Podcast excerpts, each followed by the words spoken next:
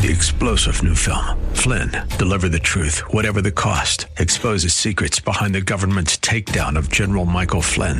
Flynn knew what the intel world had been up to. He ordered the first audit of the use of contractors. This set off alarm bells. He told the truth. He was the most dangerous person for Donald Trump to hire. They had to get rid of Flynn. Flynn, Deliver the Truth, Whatever the Cost. Available now. Watch it today. Go to Salem Now dot com. Salem Now dot com. This is The Word to Stand On for Life with Pastor Ron Arbaugh. Your word is sharper than any two-edged sword, and it cuts deep into my heart. The Word to Stand On for Life is a radio ministry of Calvary Chapel in San Antonio. A live call-in show here to help you answer your questions about the Bible and how to apply the Word to your daily life. For more information on Calvary Chapel, visit our website, calvary s a dot com. Get your Bible questions ready and call in now to two one zero, three four zero, nine five eight five. It's The Word to Stand On for Life with Pastor Ron Arbaugh.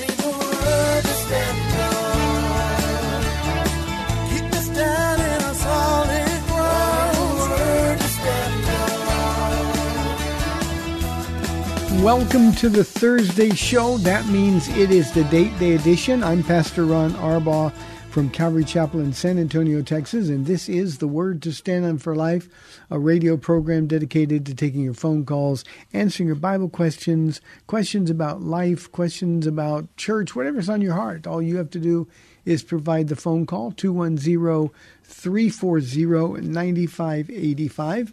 If you're outside the local San Antonio area, you can call toll-free at eight seven seven, six three zero, K S L R. That's six three zero, five seven five seven. You can email questions to us by emailing questions at calvary s a dot com, uh, or you can use our free Calvary Chapel of San Antonio mobile app. And as always, Uh, if you're in, driving in your car, the safest way to call is use the free K S L R mobile app. Hit the call now button at the top of the screen. Everything else will be hands-free. You'll be connected directly to our studio producer. Welcome to the show, Paula. Thank you. Why are you smiling? Did I say something funny? No, I, I'm smiling because I was just looking into your blue eyes. Oh, stop. Is that good? No. That was a good one, right? Yeah, but you're not supposed to lie. We're in church. Oh, well, I'm not supposed to lie at all. So I'm looking into your blue eyes now. I know you got some things you want to talk about today, but uh, let's take a question that was sent in just now okay. first, because it's for both of us, and then we'll get into all of the stuff that you have um, ready for us. Here is a question from Karen from our email inbox. Hi, Pastor Ron and Paula. I read this morning a woman blames priest for ruining her marriage after he told her husband she confessed to cheating.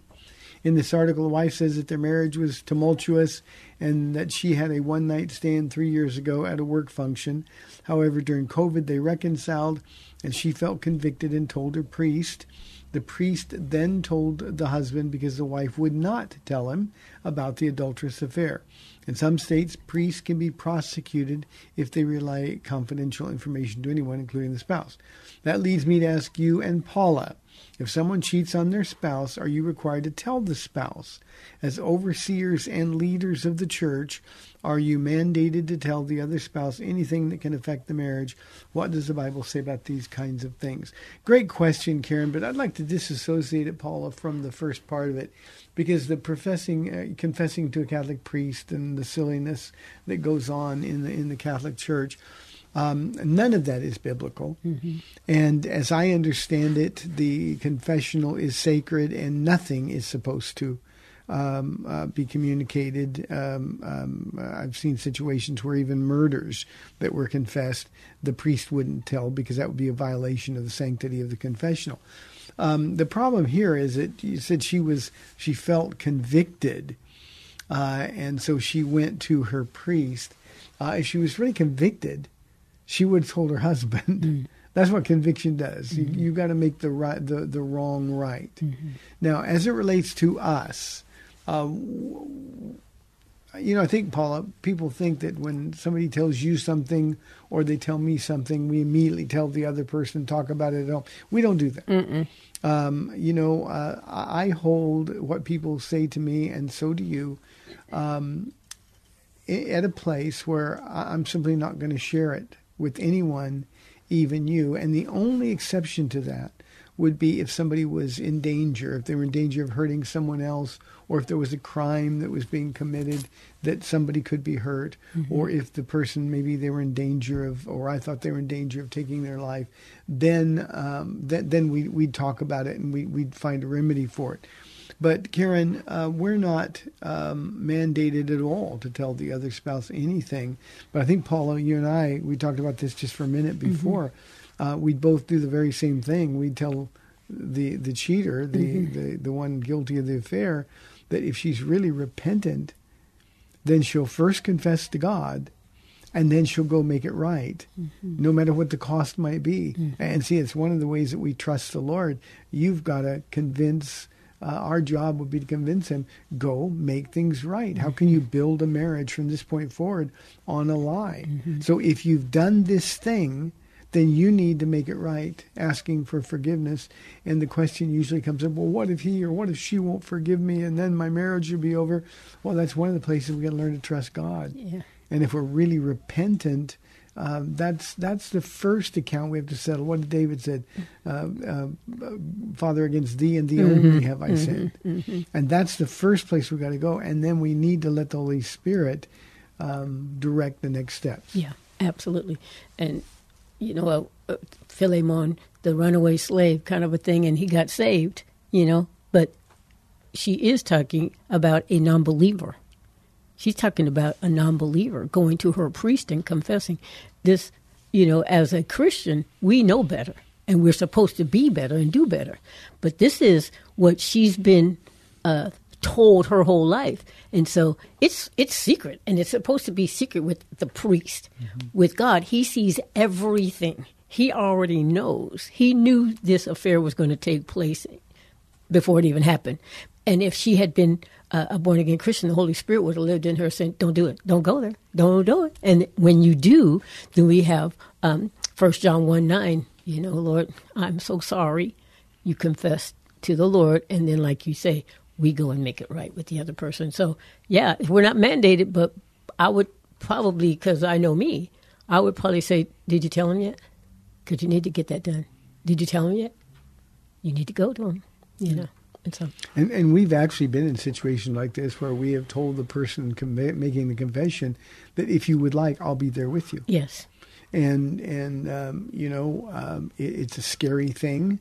But it's the only way to really rebuild a marriage. And yeah. again, discounting the first part of this because that's not really dealing with born-again believers. Mm-hmm. But but the true born-again believer at some point has to trust the Lord. Yeah. I like that you brought up Philemon because when Onesimus ran away um, and got radically saved under Paul's ministry, mm-hmm. um, the Holy Spirit convicted him and said, now you got to go back to yeah. him. Yeah. And it could have cost him his life. His life. Yeah. And um, and God, of course, had it worked out. Mm-hmm. So um, I think it's it's a simple matter of uh, let's get right with the people that we've offended, mm-hmm. and and we'll just take the chance. And and the reality is, if the person doesn't forgive you, um, you kind of deserve that, but you can still rebuild your life with Christ because you've done the right thing. You, you, you've established that foundation. Lord, I'm going to serve you. Yes. And this is a sin against you, Lord, more than a sin even against my yep. husband. David and, and Bathsheba, using same this picture. Example. Yep. Uh, it's, it's a sin against you. Yeah. And what I'm going to do to get out of this mess that I've made is I'm going to fall on your mercy. Yeah. And that's what we would do in a counseling session. We would pray that that the, the, the one who is sharing what they've done mm-hmm. uh, would would uh, rely on the Lord's mercy. We pray, oh, merciful God, prepare the other person's heart mm-hmm. and um, and for your glory, reestablish this. But Karen, we are not required at all to tell the spouse, and we simply would not do that. Yeah. Now, uh, I know us well enough to know that what we would do if that person came to us and we told them, this is what you need to do. You need to go and confess this to your spouse. Mm-hmm. Uh, probably every other time I'd see this person That's for the next saying. couple mm-hmm. weeks, we'd say, mm-hmm. so have you done it yet? Yeah. Do you need me to go with you? Yeah. Because what we need to do is encourage a godly response to sin, yeah. and that's the only way it can do it. But but um, generally, it's true that when somebody comes to us, they need to be able to come to us uh, and, and rely on our confidence. Mm-hmm. And uh, there are things that I deal with a lot that you never know about, and I'm sure there are things that you deal with a yeah. lot that I never know about. Yeah. And for people to think that we just automatically tell each other about those things, it isn't true. Mm-hmm. They're just, uh, our oneness uh, doesn't relieve, of, uh, relieve us of our responsibility to, to keep confidences. Yeah. So I hope that helps. You have anything you want to add? Nope. Mm-mm. Okay. three four zero, nine five eight five for your live calls and questions today. If you have anything you want to share with Paula, I know Paula's got something on her heart today. So, Paula, why don't you get started? I wrote a whole bunch of stuff this time, Pastor Ron. Last last week I wasn't really, you know, maybe I was, well, anyway. um, we're having two services on this Sunday for the people who don't come here regularly, and then for those who do that, maybe they didn't hear the announcements because I was, you know, talking to everybody, you know, making sure I got to see the new people and take the pictures and welcome them to Calvary Chapel, San Antonio. Um, service on this Sunday, Christmas Day, and New Year's Day uh, at nine and eleven. Usually we have them eight thirty, ten fifteen, and eleven fifty-nine, three Sunday morning services. Oh, but this these next two Sundays, nine and eleven. And so, um, everybody, get in your car and come. You know, it's going to be a sweet family well, time. Well, if everybody comes, we're going to have to put the third service back. Oh, well, okay, maybe we'll do yeah. nine eleven and... Mm. Yeah. Okay. Um, but I was thinking about Christmas traditions, you know. I used to have some Christmas traditions, and, and life changes. And so my, my number one, well, I have two. One, I, I we take our picture at church. This oh, yeah. this year, only two services, so that means I don't know how many kisses you're going to give me, because it seemed like when people would take our picture, you always would kiss me. So that's a good tradition that you started that one. I forgot all about that. It's so different with Christmas being on Sunday. Mm-hmm. Um, usually I do it on the Sunday before Christmas. Yeah, is when we do the picture. Christmas is during the week. Yeah. And not on Sunday. Yeah. But this year it's on Sunday. Okay, so, so that's our Christmas card. That's our Christmas card. Okay. Get your lips in shape, Pastor Ron, because coming down to two services, going to be a lot more people taking up pictures of. And you know, I count. I don't know if you've, I think you made them up, two hundred fifty or more that you had mm-hmm, during the year. So that's my that's my Christmas tradition. And then the other one is when people give me Christmas cards. They know, those who have been coming here for any length of time, that I don't just want, you know, oh, you know, Merry Christmas, Happy New Year. No, is there a picture of your family on here? And if they say no, I just usually give the card back to them. Not, and then I take it back. I'll say, well, thank you very much, but next year, take your picture, because I put it on the prayer wall, and I show them a picture of our prayer wall, because I have them in my purse, on my phone, so that they, you know, and then who doesn't want prayer? From Pastor Ron, you know, so give me a picture. So I've been collecting the pictures. And then after the new year, the, what I do is I, I cut and keep the biggest picture and put it on the prayer wall. So yeah, the small, the new style of Christmas cards with a whole bunch of little, little pictures. Tiki ones, no. I can't even see who I these know. people are. I know. You know? So, Paula, I'm sure there's somebody we love, but mm-hmm. I don't know who it is. You, so. you used to ask me to come into the yeah. office. Who's this? Yeah. I just can't see anymore, yeah. so, you know. So a three by five, around that, two by four, something like that, uh, inches, not feet. You're not that bad. Um, is best. So that's what that's my Christmas tradition. And then we've adopted, you know, a couple of people into our family who don't have parents, and so I mean, we're we're grandma, grandpa to so many people. So we have a couple of people that just. We we go out to breakfast and go to a movie, but this year we have two services. And so we'll probably just go get something to eat, and then by then, you, Grandma and Grandpa are ready for a nap. um, so that's kind of our yeah, traditions. Actually, we, we wanted to go to a movie, but there was there's just nothing we can watch. They're yeah. all kind of new agey or yeah. nasty stuff in yeah. it, ugly language, so... Yeah. There's just really nothing in the in the theaters that we can watch. I know. So sad. This is the world we live in. Okay, so let me see what else. Um, and then I kind of wanted to talk about, uh, oh, no, here's one more thing before we go there. Christmas, you know, Jesus came into the world. He was born a baby. He came into the world to save us from our sins. And so as I'm thinking about that, you know, a lot of us have family members that we are so very much estranged from, not that they live in different cities, but, you know, like Jacob and Esau, you know, they had done evil to one another. And so they've been apart for a very, very long time. And it's time for one, at least one, but maybe both of the people to forgive and, you know, make things right. Um, this year, a lot of people we know passed away, and um, those who are left behind, did they make it right? Because if they didn't, that's kind of, that's sad. So Christmas is a good time. You know, the th- theme the theme of, of our New Testament is reconciliation. Yeah. And uh, we we who are real Christians ought to be the chief reconcilers, regardless of how somebody responds. Yeah. Uh, it's up to us to, to make every effort to reconcile with people so that nobody has anything against us, and we're not holding anything against other people. So mm-hmm. we're, we're actually, this um, this Christmas, going to do some baby dedications I know, uh, in I both services, so cool. um, sort of group dedications. Um, I just thought, you know, since we're celebrating Jesus' birth, um, it would be a great time to, to dedicate some of the babies, not just babies, but some of the younger kids as well. Mm-hmm. So in both of the services, we're going to take a little bit of time to bring the kids up and their parents, and uh, we'll just pray for them and dedicate them to the Lord, um, just because Jesus was a baby that day. Yeah. How, I mean, how cool is that? Yeah. Yeah, the Holy Spirit, because we've never done that. Mm-hmm. It didn't even enter your mind, right? No. Mm-hmm. Like that one time when you were having a men's retreat, and I thought, I didn't think it. It just popped in my mind. Why have I never invited our two sons to come to one of the men's retreats? I know they're not saved, but that's the whole point. Invite them, maybe they will get saved. It just happened. Mm-hmm. So I understand. So the Lord put that. How cool is that? I think that's amazing. And somebody came up to me who just recently had a baby and said, what a great idea. I haven't dedicated my other kids. You think it's okay? So, yeah. Yeah.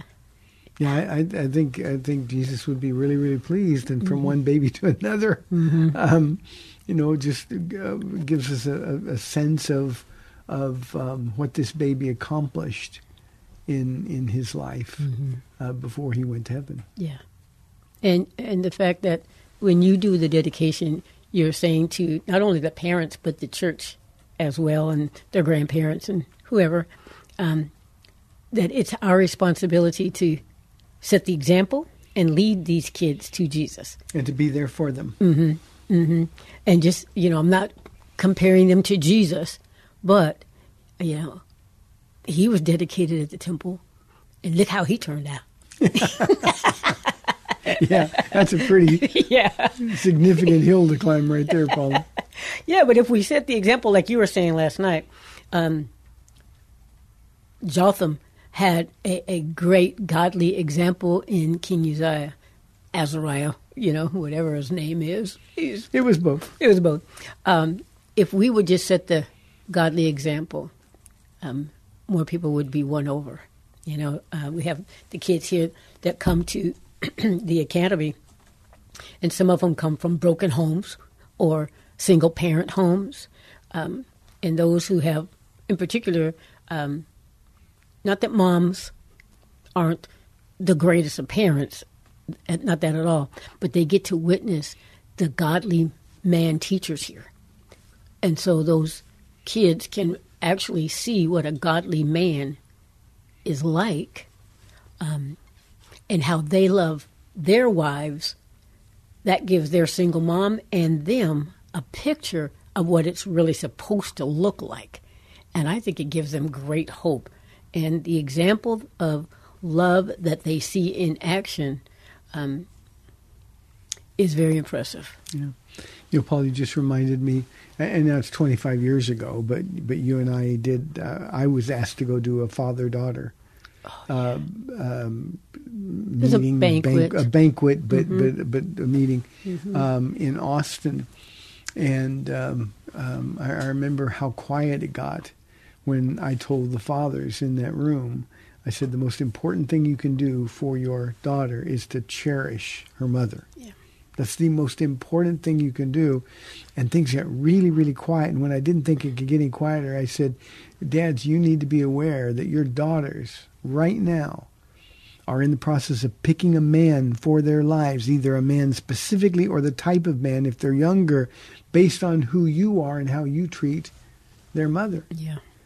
How would you feel if your daughter came home and said, Daddy, I found a, a boy just like you? Mm-hmm. How would you feel yeah. based on how you treat your wife? Mm-hmm. And boy, it got so quiet in that place. Yeah. It was just... Yeah. You were standing in the front and teaching. I was sitting in another booth by myself waiting for you to be finished because it was at a restaurant. And I'm looking around the room because those daughters were from the age of maybe six to fifty-ish. Yeah. And in some, I could see, oh, yeah, Daddy, I want to go just like you. And, and that was a good thing. But then I saw others where the the woman was crying. Mm-hmm. And the the father is kind of like, I- I'm sorry, you know. Yeah, because it was kind of like, okay, I'll go to this thing with you, you know. That's why I don't get invited back. And it just, it was it was a good time. And I, I of course, you always do an altar call. Um, but not that they had to get up or anything, but um, yeah, you could you could see joy and pain in this in the room at the same time. I was like, oh my goodness! But yeah, it was very quiet. Yeah, and, and Paula, we're inside five minutes, so we'll we'll carry the other subject over to okay. the other side of the break. But um, you know, one of the one of the unfortunate Uh, misunderstandings that so many parents have now is my job is to raise my kids, get them to graduation, and get them out of the house. That's not our job. Our mm-hmm. job is to train them in the ways of the Lord, mm-hmm. to, to, to, to example a Jesus who is loves them unconditionally, um, but to rightly represent the Lord. And so often, you know, I run into parents who will say, well, well, I take him to church, so it's not my fault. No, what happens in your home is infinitely more important than what happens in the hour mm-hmm. and a half that we have them here at church. Yeah.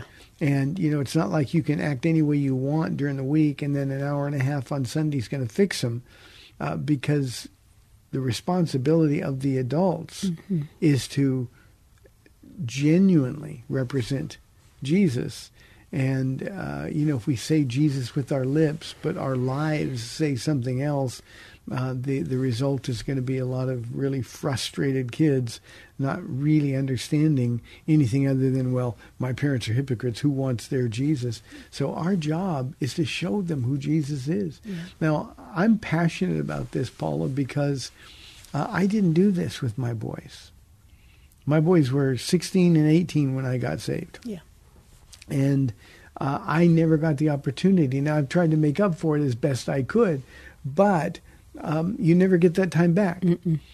And uh, I even even now with my near fifty and near forty-eight year old sons, um, um, I can I can see behaviors that were formed because of the way I raised them, mm-hmm.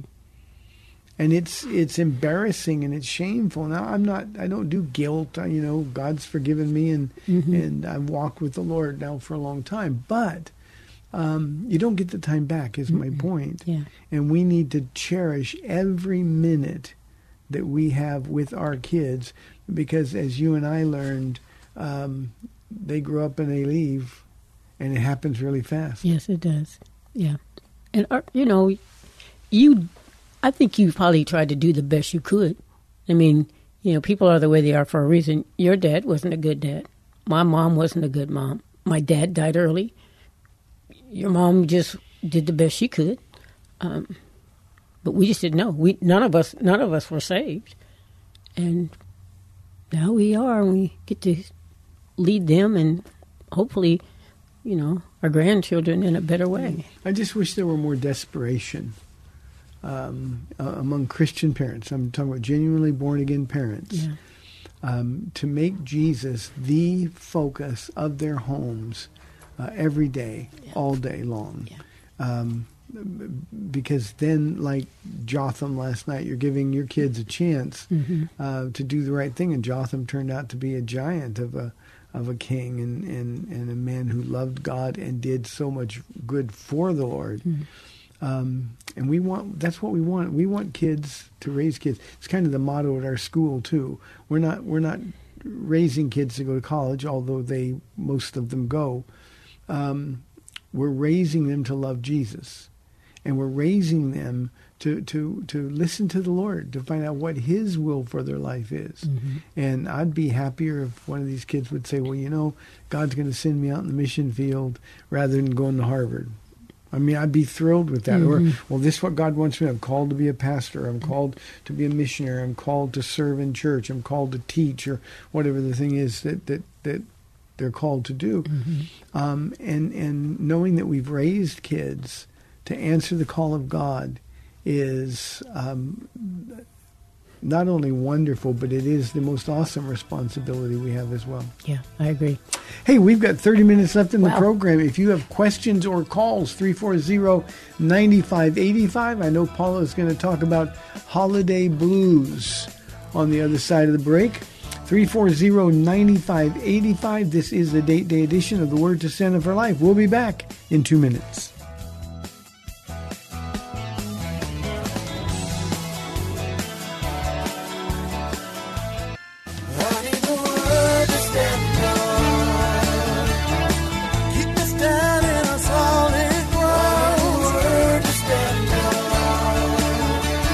Welcome back to The Word to Stand On for Life. We're taking your calls at three four zero, nine five eight five or toll-free eight seven seven, six three zero, K S L R.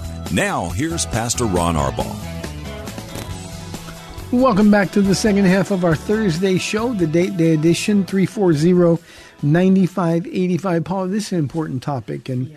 maybe we should have crammed it into the whole hour, but um, I know it's been in your heart, because this is the time of year where we get so many people, not one or two, but I mean lots and lots of people who are really struggling with the the Christmas blues and mm-hmm. and um, barely making it. They hate the thought of Christmas, and mm-hmm. just because they know every year they're going to deal with this. So mm-hmm. why don't you share your heart? Yeah. Um, you know, many years ago, Ron, in fact, it was still happening to me when we first got here to San Antonio, because, you know, our kids, our family was still in California, and we were here. And I was, I was, I would get the blues around October, because the holiday season's coming, and everybody else, it, you know, that's what you think. Everybody else has it going on, and, and it's just me, you know. I don't have my family here. My dad passed away. Um, my kids aren't coming for Christmas. I'm allergic to the to Christmas tree. You know, so I'm poor. that, that bummed me out, not you. I like. I love the smell. Of, I'm not a big decoration person, mm-hmm. but I love a Christmas tree in the house, because I just love that smell. Me too, but it, would, it was killing you. It was killing me, and so not to have a Christmas tree, and you know, and uh, yeah, just. People weren't very nice, and, you know, we're here to do this church, and, you know, we had people saying, you're not fit to preach the gospel because, you know, your husband's white and you're black. I mean, just was so much stuff. And I was, I just was, I hate this time of year, you know. And then the memories of when I was a kid, Christmas was just horrible at my house. My mom would ruin it every year. I mean, it seemed like the day after Thanksgiving, you know, you got to get up all the decorations, all that stuff. But it was never fun. It was never fun. And then by the time Christmas came, it was just, just can we just get this over with and move on with life? It just was horrible. And so when we came here, I would fall, start to fall into to that depression. Even as a Christian, I'm like, well, why is it like this? This is supposed to be the joyous, most joyful time. Jesus came down, he saved, my, you know, all those things. And yet, I'm depressed. And, and when I'm scared or depressed, then I'm I'm like mad at everybody. I, I'm sure you felt it. And it just it ex- would... It explains why we had a problem on our anniversaries. as we're coming up, mm. you get so, but, but that's yeah. another subject. But, but yeah, no, that was, the enemy just gets a hold of you and you think, why is it like this? And then I'm, I'm like, I'm depressed and I'm mad because I'm depressed. I shouldn't be depressed, so I'm, but I'm mad that I am, you know. Oh, man, it was horrible. And it was just one of those times where the Lord was saying to me, you can, you can stop this, you know. You know what it is.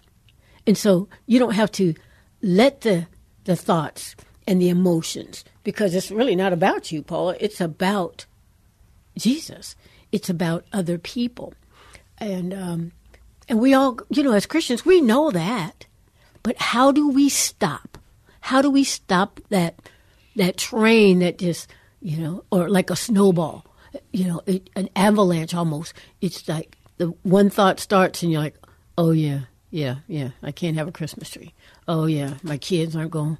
They they don't come here for Christmas because they got their own families and stuff now. And we don't go because we have. We're the ones that left. Yeah, we're the ones that left. And but, I mean, those thoughts that come, you know, my mom was crummy. That's why I'm having this. You know, I mean, all those things. How do we stop that? It was like one of those times. I, I think in one of your messages, but the Lord had been speaking to me. You can stop this, you know. I was like, what? You can basically kind of take a stick. If you, you know, on a bicycle, the spokes, if you put a stick in there, the bike is going to stop. The bike is going to stop. And so the Lord was telling me, take every thought captive and make it obedient to Christ. Okay, so I was trying to do that, but the thoughts and the emotions were coming at such a fast pace that I wasn't keeping up. And so he said, no, no, no, when you put the stick in, the bike's going to stop, but you can't. The emotions and the thoughts will stop. You got to keep going. Who am I going with? Uh, hello? You, uh, you, you know, we say this every morning, Lord, I take your hand, and I'm not going to let go until you bless me. And it doesn't mean that he's going to make me no longer allergic to the Christmas tree. It's not going, he's not going to bring my kids over here. But I have a responsibility to rightly represent him. I can't isolate myself. I'm so thankful that he made you who you are. You're Pastor Ron. I, I, I got to go to church. I don't have the option. I mean, I could. I could just say, I'm not going today, Pastor Ron, and there's no way you can make me. I'm depressed. I'm depressed. Leave me be. I'll be fine. But I'm not going to church today. No, no, no. The Lord says, no, I, I, I put you in the exact position you need to be in order to make it easier to find me. Now, I'm saved, so it's that's not what he's saying. But, Paula, your life belongs to me. It no longer belongs to you. All the things that have happened in your life, I didn't cause necessarily, but I've allowed them into your life. I have a, a, a little plaque at my at the house in my office that says, in life you're given a lesson, you're taught a lesson, and then you're given a test. That's in, but I mean in school you're taught a lesson and then you're given a test, but in life you're given a test that teaches you a lesson. And so all of these things have happened to me. Okay, Lord, you didn't cause them, you but you've allowed them. And I know the scripture that says you're working all of those things together for the good of those who love you, to those who are called according to your purpose. Okay, I get that, but what? What does that look like? I mean, here's my most one of my most recent pictures of this, and I was sharing this with you earlier. In two thousand seventeen, when you had the first heart thing, and they don't know why, idiosyncratic or whatever, which means we don't know why this happened to you. Okay, so you are all dressed. You've never missed Palm Sunday, Easter Sunday, ever. We're dressed. I was in a suit. Dressed and ready to go, and you were looking really good, Pastor Ron, but you stood up and you said, I can't go. I'm like, you can't go? I'm going to pass out. I'm like, but then you tell me. You have to still go. I don't want to go. What if you pass out and I could help you? No, you go on and go to church. What if you're dead when I come home? Well, you actually thought that. That's later in my story. Yeah. Yeah, don't go there yet. So I go on. We're at the Judson Performing Arts Center. And I'm on stage in front of all of those people. Not one service, two that day, too. And I'm got I, I got a solo. I got to sing with this thing in my throat and fear just gripping me like my husband's going to be dead when I get home. And I, all the guilt that I would probably feel if you died, you made me go over there. I, I was going to be mad, Pastor Ron. You better it's, not have died. It's worse because I just don't miss stuff. No, you don't miss stuff. And, so yeah. uh, that was serious. And so, you know, they, I go on and I'm trying to sing, and I don't want to be a distraction, but it's like I'm barely singing, and Pastor Ron's not there, so a lot of people know something's going on. Anyway, I sing the songs, and we do the second service, and the Lord met me. But then I have to get in the car and come home. I'm thinking, what am I going to find? You know. Praise the Lord, you were still alive. Okay, so we we have the surgery. Well, ninety percent of the stuff that you worry about never happens. You said eighty, actually. Yeah. And this was in my twenty percent range, yeah. And I was worried. And so um, then, you know, they say there's a, a, a defect in the thing. So I'm really mad now. We have a second surgery, and you have prepared us, me, Pastor Ken, Annette, I don't know who else you called in to different meetings, that this one might be more serious, and it's a possibility you might die. You know, you've already made arrangements for where you're going to have, the, we can have the funeral for enough people to get in there. And, and and and you postponed the surgery. They said, do you want it this or you want it a month from now? That was the dumbest decision I've ever made. Oh, man, if I knew what I know, yeah. I would have slapped you. Yeah. Get in there. That was horrible. The enemy was relentless. Yes. And so that's what I'm saying to all the people out here. The enemy is relentless. Those thoughts and those emotions will never go away. Because it has worked for so many years, he turns up the heat. Sometimes, I bet you, it starts in September, not October, and November, and December. Because he just stirs the pot and getting you ready. He's so always what, trying to ruin more time. Yes. And so this is what I call, what I, I call this is break the date with Satan. Break it. And you can, because with the power of the Holy Spirit, you can. You can say, nope, I am not going to give in to this. The best thing that happened to me is you said, get to church. Do what, do what you're called to do. Do what you're called to do. Yeah, you know, Paula, this is, uh, people get frustrated with me when I say something like this. Um, you know, our, our church's theme is just be with Jesus. Um, the, the Bible says in his presence is the fullness of joy. And we either believe that or we don't believe it. Now, that doesn't mean you're not going to feel discouraged or depressed. But but that's where faith really has to come in. And it's not about how you feel. It's about the promises God has made. And um, uh, two things that everybody has to remember, especially in this seasonal um, time of, of depression. Um, the thoughts don't come. It shouldn't surprise us. We're told not to think it strange when we're going through trials of many kinds. I mean, this is a premeditated plan of the enemy. Yep. And because it works every year, he's going to keep doing it. And as you said, he's going to keep piling it on. Yep. And that's when you've got to fight. It is, unfortunately, the time you feel the least like fighting. Mm-hmm. And here's the reality, and this is what always frustrates people when I say it. The reality is that um, just reading your Bible or just going to church or uh, just being with Jesus, all the cliches, none of that's going to work uh, if you're not prepared to stand and fight.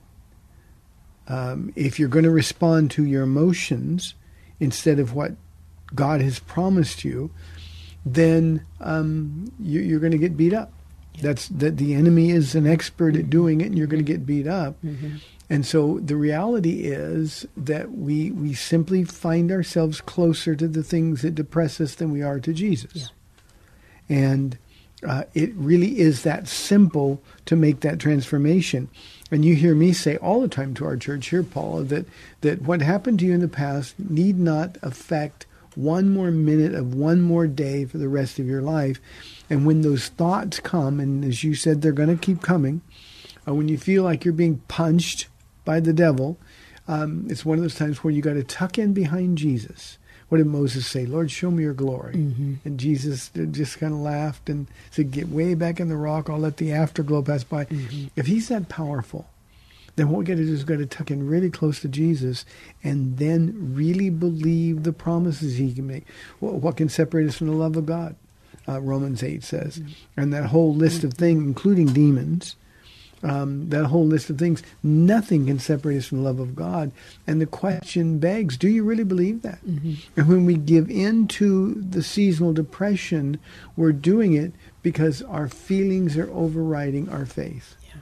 What we know to be true has no value for us because we're submitting rather to our feelings and the lies of the enemy than we are to Jesus. Yeah. And um, um, what Jesus would say is, look up. Where can I go and flee from your presence? There's no place that I can go. Yeah. If I go up, you're there. If I go down, you're there. Mm-hmm. Well, Jesus is there and he's close to you. Mm-hmm. But these are opportunities to really build your mm-hmm. faith. Mm-hmm. But in order for your faith to build, you got to fight. Yeah. And too many of us, we're just not good at fighting. And we allow the thoughts brought by the enemy to consume us. And we end up focusing on what happened in our childhood. And you and I have had this conversation about your mother for oh, many, many, many years. years. You know, um, your mother was sick mentally, yeah. and um, uh, the, the enemy used her. Um, but at some point, you trade those memories for the present day reality of the glorious life that Jesus has given us. Yeah. And that's when we can be grateful. We can be grateful even for those things that caused us pain, because those are the things that God used to shape us and mold us into the person that we are. And then in your particular case, you know, our kids aren't here, and and, and suddenly there's a hundred people come up calling you Mama Paula.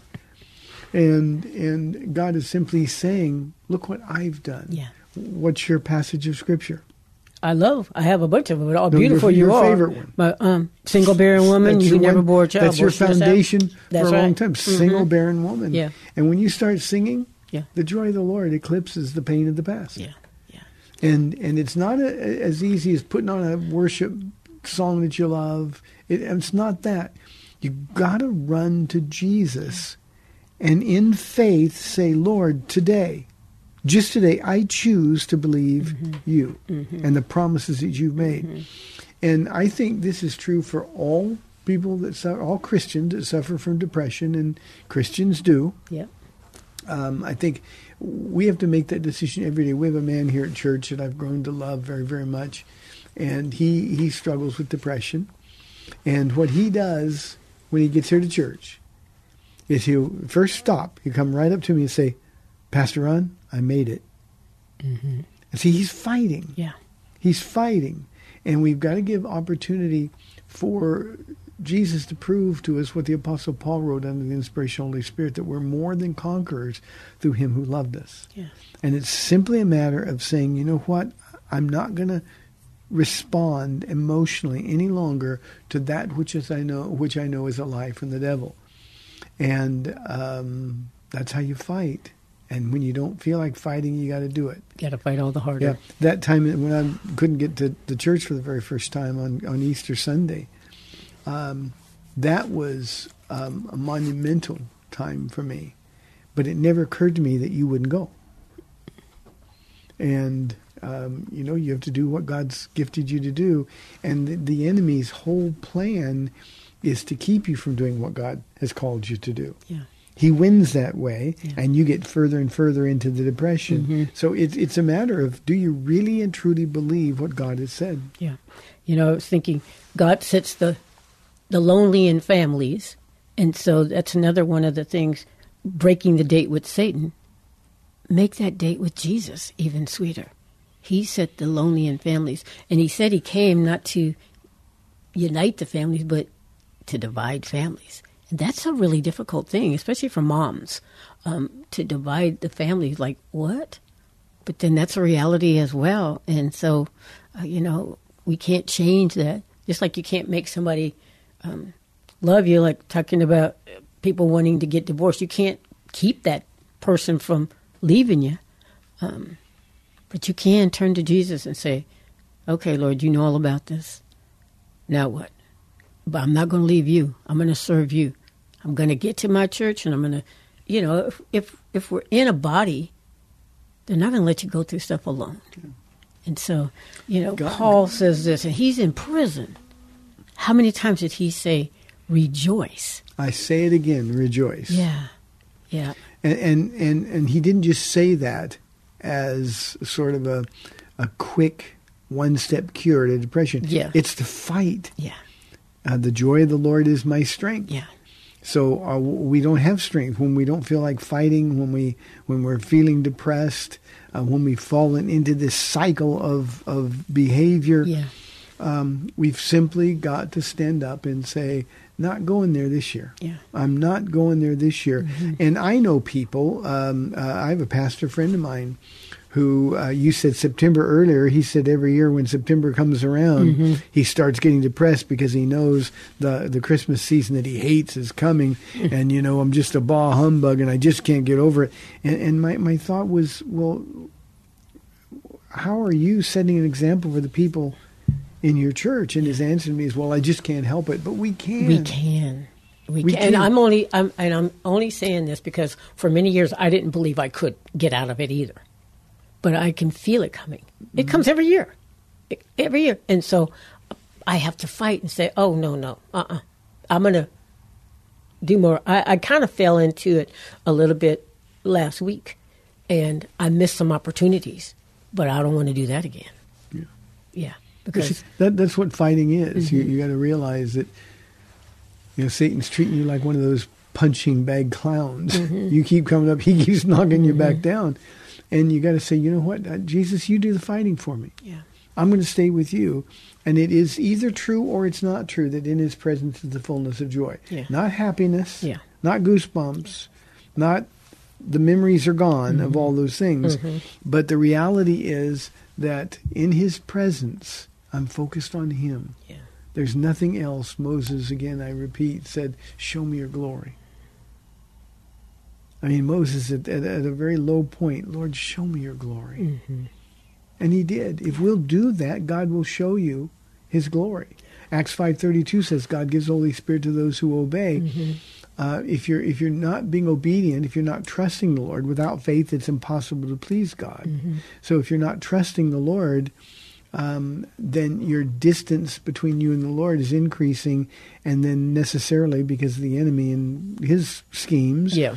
your closeness, your proximity to him is increasing. You're getting closer and closer and closer. Mm-hmm. And, um, you know, we we got to be able to recognize who's pulling the strings. That's right. And get to that point where we say, you know, Lord, when I'm weak, then I'm strong. Yeah. You used to give a list, Ron, about this. Um The the date with Satan. It starts with doubt, doubt that God loves you or that he sees what's happening, um, doubt that he could change situations. Then it starts with fear. You know, we're afraid because things can get worse, you know. And then we have these evil thoughts. And I, I know for a fact that some people even, the enemy puts suicidal thoughts in their minds. You know, things are so bad, this world would be better off without me. My family is such a mess that, you know, and the pain is so great that... Yeah, I think that's mm-hmm. that's just as big even. Mm-hmm. Well, at least I'll be out of this pain. I'll be with Jesus. Yeah, yeah. So evil thoughts and then discouragement because, you know, you're having all of this going on. And then those four together leads to the depression. And that's... These are the devil's tools. Yeah, and I've said often depression, I think, is one of his biggest weapons. Mm-hmm. Uh, Paula, we're inside three minutes. Let me say one more thing, and then I'll turn it over to you. Okay. I want everybody listening, because I, I realize this is part of our daily lives and has been a pattern in our lives for a long, long time. Yeah. Um, but, but I can do all things through Christ who gives me strength, or I can't because it's not true. And we've got to decide what we believe, and these are the times we demonstrate faith. And in no situation, Paula, in no situation, um, do we feel like fighting when we're depressed yep. or sick. Mm-hmm. In no situation do we feel like we have any strength to do it. But that's why we have to fight in the power of his might, not in, in our crummy strength, because mm-hmm. we don't have any. Mm-hmm. And we got to let him do the fighting. Paula, why don't you go ahead? Okay. And so Hebrews ten twenty-five, do not forsake the assembling together of the saints, as some are in the habit of doing, because when I would fall into that, I'd want to isolate. And that's where the enemy really has. You come to church sad. You come to church depressed, doubtful. And the, the Lord always would meet me. He would always meet me. And I, just things would be better because I was being obedient to his calling. Yeah. So let me let me suggest one other thing, Paul, and I'll get your thoughts on it while we're getting ready to close here. Um, the most effective tool for getting out of your own way when you're depressed mm-hmm. is to serve somebody else. Absolutely. And that's why church is so valuable. Yeah. You, you come and you serve. You teach kids at school. You, you, you're an usher, and you've got to put on a happy face mm-hmm. until finally you realize you're not faking it anymore. Yes. The power of the Spirit has fallen on you. But but that's the constant fight we're in. Mm-hmm. And if we stop fighting for one hour out of a twenty-four hour day, yep. that's when the enemy's going to be there, because oh, yeah. he prowls around looking for that opportunity. Absolutely. Being on the worship team, same thing, Ron. I've come here thinking, you know, what a hypocrite. You know, what a hypocrite. Look how I'm feeling today. Blah, blah, yeah, you know, I should be not. I should be the last one to be up on the stage. And yet, when you start singing the songs, not that it's a pep rally, but you're in true worship. You're singing songs of who God is, what he has done, and what he will do. You're just not thinking about yourself at all. You're just like, yeah. thank you. Thank you, Lord. And for everybody, until you fight, you never know you can win. Yep. And the Word of God is true. Hey, thanks for tuning in. I want to say Merry Christmas. This is our last Date Day show before Christmas. May the Lord bless you and keep you. I'm Pastor Ron Arbaugh from Calvary Chapel in San Antonio, Texas, and I'll be back tomorrow, Lord willing, at four o'clock on A M six thirty, The Word. Bye-bye. Happy birthday, Jaden.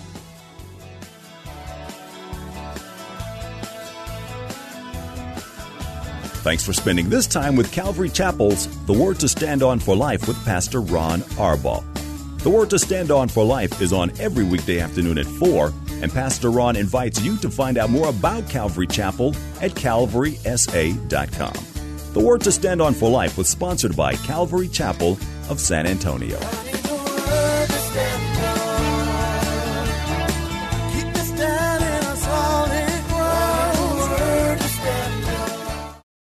Three-star General Michael J. Flynn, head of the Pentagon Intelligence Agency, knew all the government's dirty secrets. He was one of the most respected generals in the military. Flynn knew what the intel world had been up to. He understood its funding. He ordered the first audit of the use of contractors. This set off alarm bells. The explosive new documentary, Flynn, Deliver the Truth, Whatever the Cost, and covers the facts behind this scandal. Flynn told the truth. He was the most dangerous person for Donald Trump to hire. I find out the worst enemy that I'm going to face in my life is right here in America. They took my assessment and they wanted me to change it. And I was like, I'm not changing it. They had to get rid of Flynn. With in-depth interviews, archival footage, and never-before-seen personal records of the man behind the headlines. I just felt like I was drowning. Flynn, Deliver the Truth, Whatever the Cost. Available now. Watch it today. Go to salem now dot com. salem now dot com.